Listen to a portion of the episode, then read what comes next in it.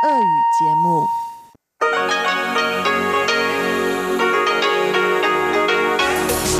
эфире Международное радио Тайваня.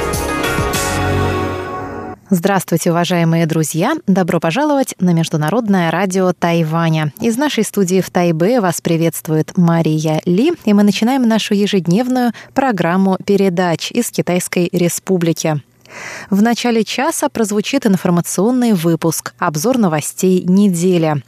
Далее те, кто слушает нас на частоте 5900 кГц с 17 до 17.30 UTC, услышат рубрику «Всемирный Чайна-таун», которую ведет Владимир Вячеславович Малявин.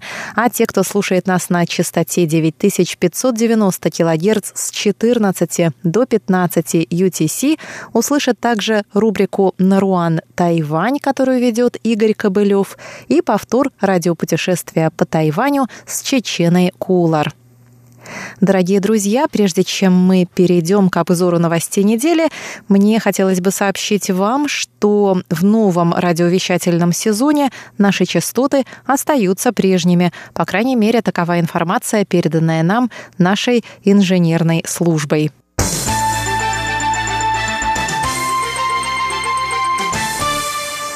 Давайте посмотрим, какие важные события происходили на этой неделе. Русская служба Международного радио Тайваня отметила свое 25-летие праздничным чаепитием. Чаепитие состоялось в пятницу, 29 марта. Как было отмечено, 29 марта – это день рождения русской службы по тайбэйскому времени. Передачи русской службы Международного радио Тайваня, тогда это был «Голос свободного Китая», вышли в эфир 28 марта 1994 года в 20 05 по московскому времени или в час ночи уже 29 марта по тайбэйскому времени. В числе почетных гостей был глава представительства в Тайбе Московско-Тайбэйской координационной комиссии по экономическому и культурному сотрудничеству Сергей Владимирович Петров. Вот что он сказал в своей приветственной речи.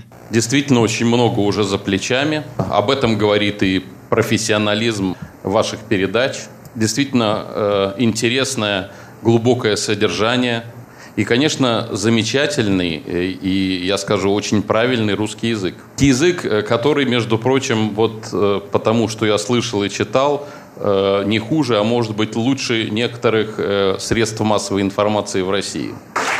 Но 25 лет – это еще молодость. Это еще молодость. Так что много, много еще предстоит – Э, сделать. И, конечно, та роль, которую играет радио Тайваня, э, Международное радио Тайваня и русская служба в сближении тех, кто живет в России, тех, кто живет на Тайване, и в сближении тех, кто говорит на русском языке, а это, ну, по самым скромным подсчетам, 300 миллионов человек в мире, тех, кто говорят на русском языке в МИДе, вы играете очень важную роль. В ходе праздничной программы мы также показали новый фильм, новое видео, подготовленное специально к 25-летию русской службы.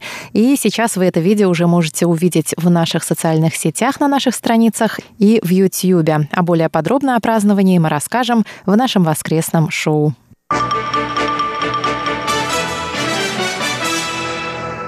Президент Китайской республики Цай Янвэнь встретилась 25 марта с президентом республики Науру бароном Вака. Главы двух государств поговорили об общих ценностях, а также обсудили развитие двусторонних отношений.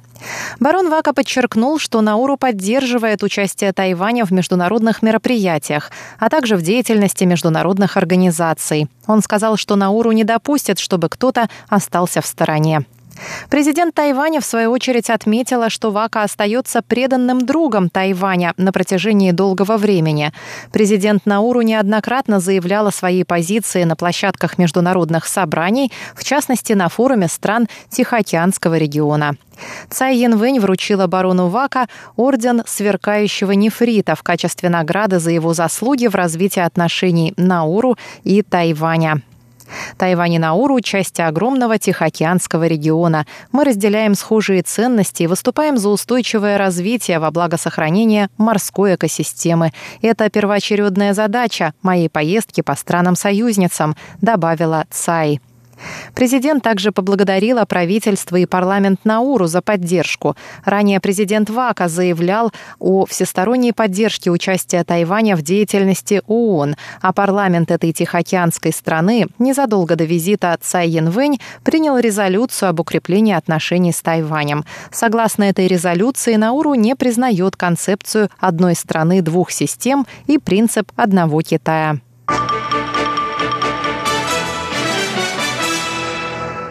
135 рабочих мигрантов из Филиппин и Индонезии организовали 24 марта акцию в здании Тайбэйского вокзала, главного транспортного узла тайваньской столицы. Мигранты потребовали улучшения условий работы и прекращения жестокости на рабочем месте по отношению к рабочим женщинам.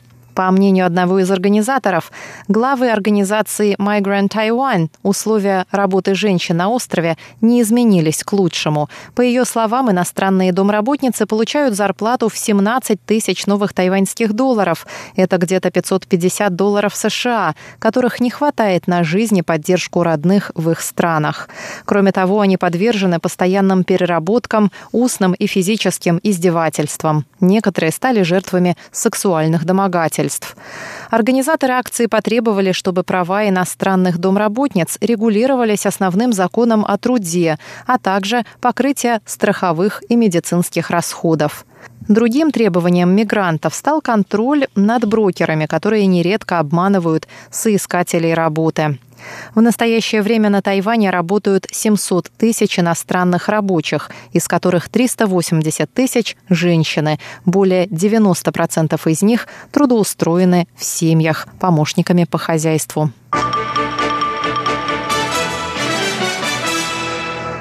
Президент Китайской республики Цай Янвэнь прибыла с государственным визитом на Маршалова острова. Это последняя остановка президента в ходе ее дипломатического турне по странам-союзницам Тайваня в Тихоокеанском регионе. Цай Янвэнь встретилась с президентом Маршаловых островов Хильдой Хайн. По итогам встречи был подписан меморандум о создании кредитного фонда, нацеленного на помощь женщинам в открытии своего бизнеса. Тайвань и Маршаловы острова предоставят фонду по миллиону американских долларов. Президент Тайваня также посетила форум женщин-лидеров, организованный правительством Маршаловых островов. На форуме обсуждались проблемы гендерного равенства и борьбы за права женщин. По словам Цай, цель ее визита – развитие международного сотрудничества и улучшение имиджа Тайваня на международной арене. В среду президент Цай Янвэнь и сопровождающая ее делегация покинут Маршаловы острова. На обратном пути Цай сделает транзитную остановку на Гавайских островах.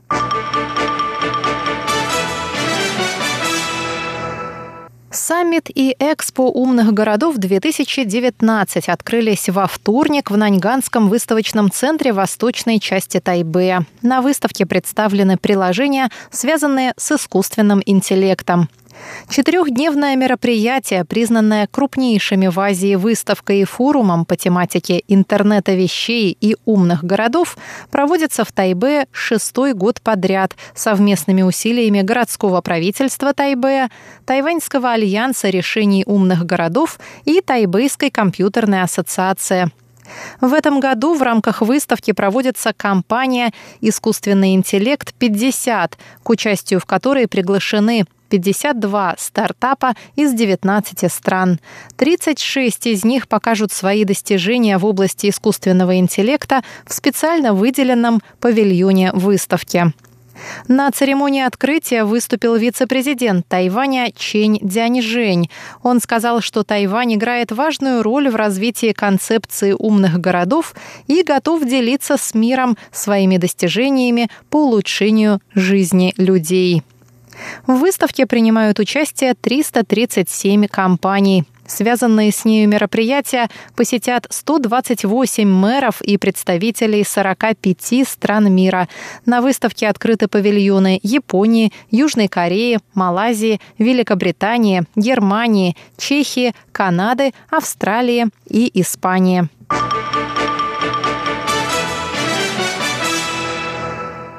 Компания Google планирует расширять свое присутствие на Тайване и приобрести новый офисный комплекс в районе Бантяо Нового Тайбе.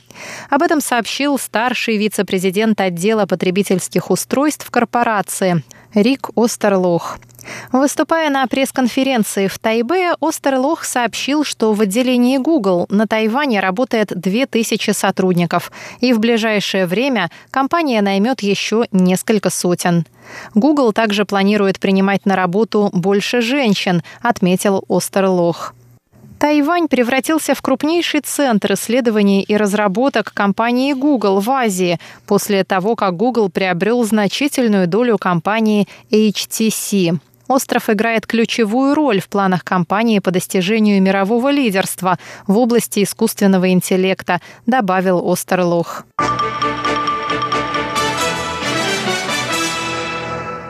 На Тайване самый низкий во всем мире уровень рождаемости. Средний коэффициент рождаемости на острове составляет 1,218 тысячных, согласно опубликованному недавно обзору народонаселения мира. Более того, по данным тайваньского правительства, эта цифра завышена. В докладе об уровне рождаемости в разных странах в 2019 году Тайвань находится в конце списка, состоящего из 200 стран. В конце списка также оказались Молдова, коэффициент 1,23, Португалия с коэффициентом 1,26 и Польша 1,29. Согласно информации, обнародованной Тайваньским советом национального развития, указанный в докладе коэффициент завышен.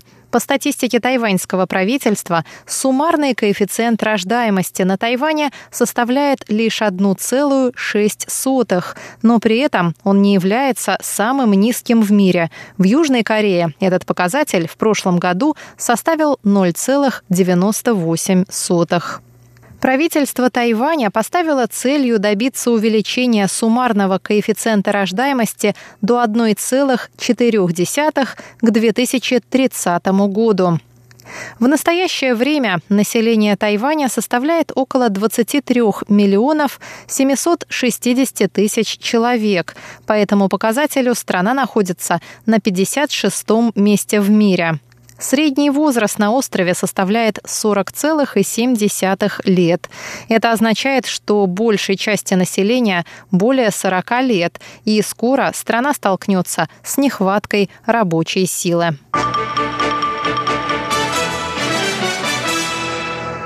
Президент Цай Янвэнь сделала остановку на Гавайях по окончании своего тура по странам-союзницам Тайваня в Тихом океане.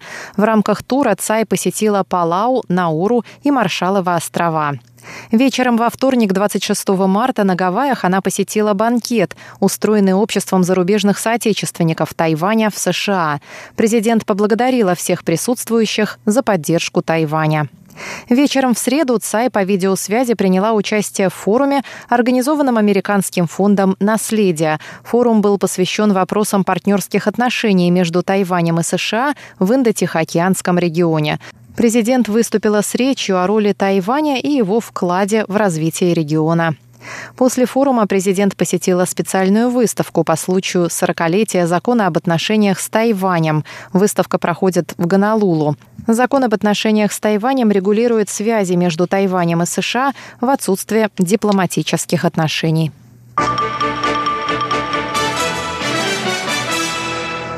Пассажиры тайваньской высокоскоростной железной дороги теперь могут приобрести билеты на поезда в мессенджере социальной сети Facebook. В мессенджере пассажиры могут не только купить билеты, но и проверить бронь и воспользоваться другими услугами, связанными с билетами высокоскоростной железной дороги. Теперь в нем можно уточнить расписание поездов, наличие билетов и приобрести билеты онлайн. Тайваньская высокоскоростная железная дорога начала работу в 2007 году. Она соединяет крупные города Тайваня по западному побережью. Что касается погоды, в воскресенье в Тайбе будет облачно и дождливо от 14 до 18 градусов. В центральной части Тайваня облачно с прояснениями, в Тайджуне от 17 до 27.